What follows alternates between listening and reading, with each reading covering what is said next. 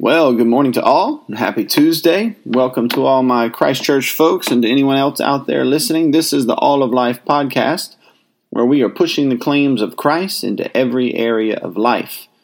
Today we're talking about community, talking about relationships, and talking about the safety and the grace that God gives us when He firmly plants us within the walls of the New Jerusalem, that is the church, or the safety and the wisdom and the guidance that God gives us when He plants us inside the walls of a Christian family. It's Proverbs chapter 11, verse 14. It's our proverb for the day. Where there is no guidance, a people falls.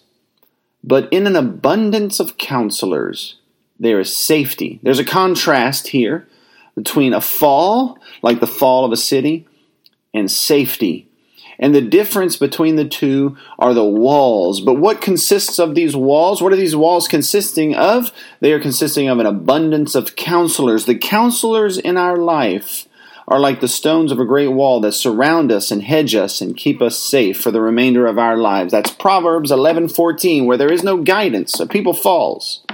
But in an abundance of counselors there is safety. Great words here and, and, and there's honestly quite a bit here.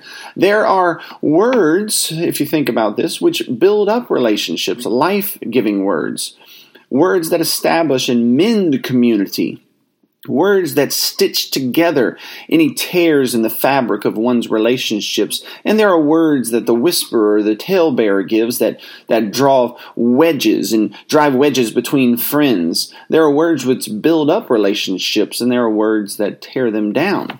Like Nehemiah, who rebuilt the walls of Jerusalem, we can fortify our lives with our words, building up and strengthening our community relationships those relationships in our town or in our family or in our church.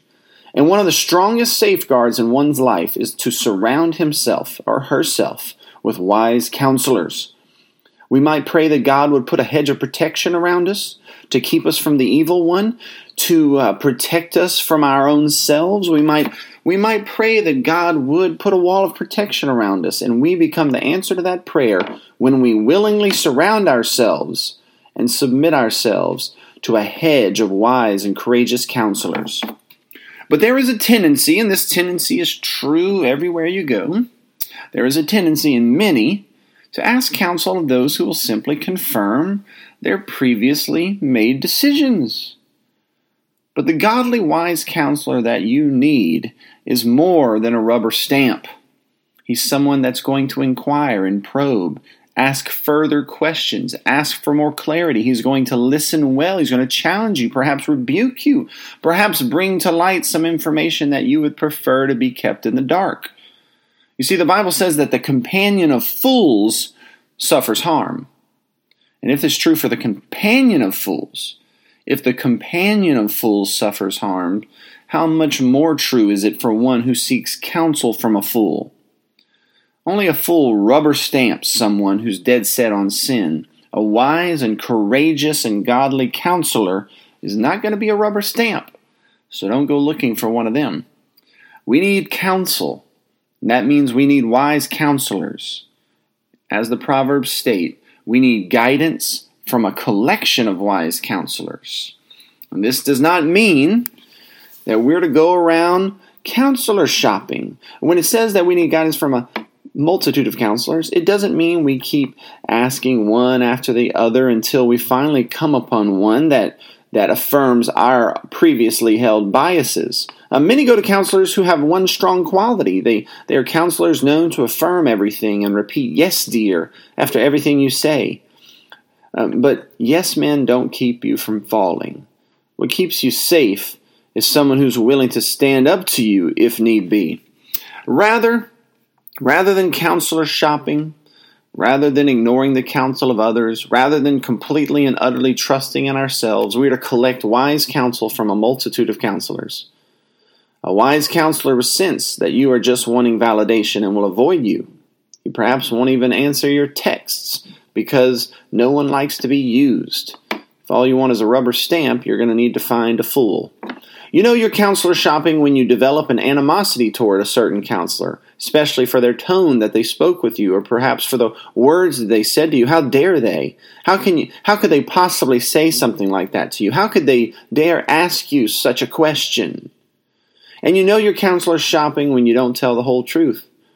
The telling of partial truths, aka lying, is a simply a way of controlling the outcomes. Wise counselors will know if you're trying to use them Wise counselors will know if you have rigged the situation. Now, where might you find this collection of wise counselors, this hedge of protection that can keep you safe? For the child, you have two, um, you know, Lord willing, you have two wonderful and wise counselors at your disposal. They're called parents. The world will tell you to keep secrets from your parents.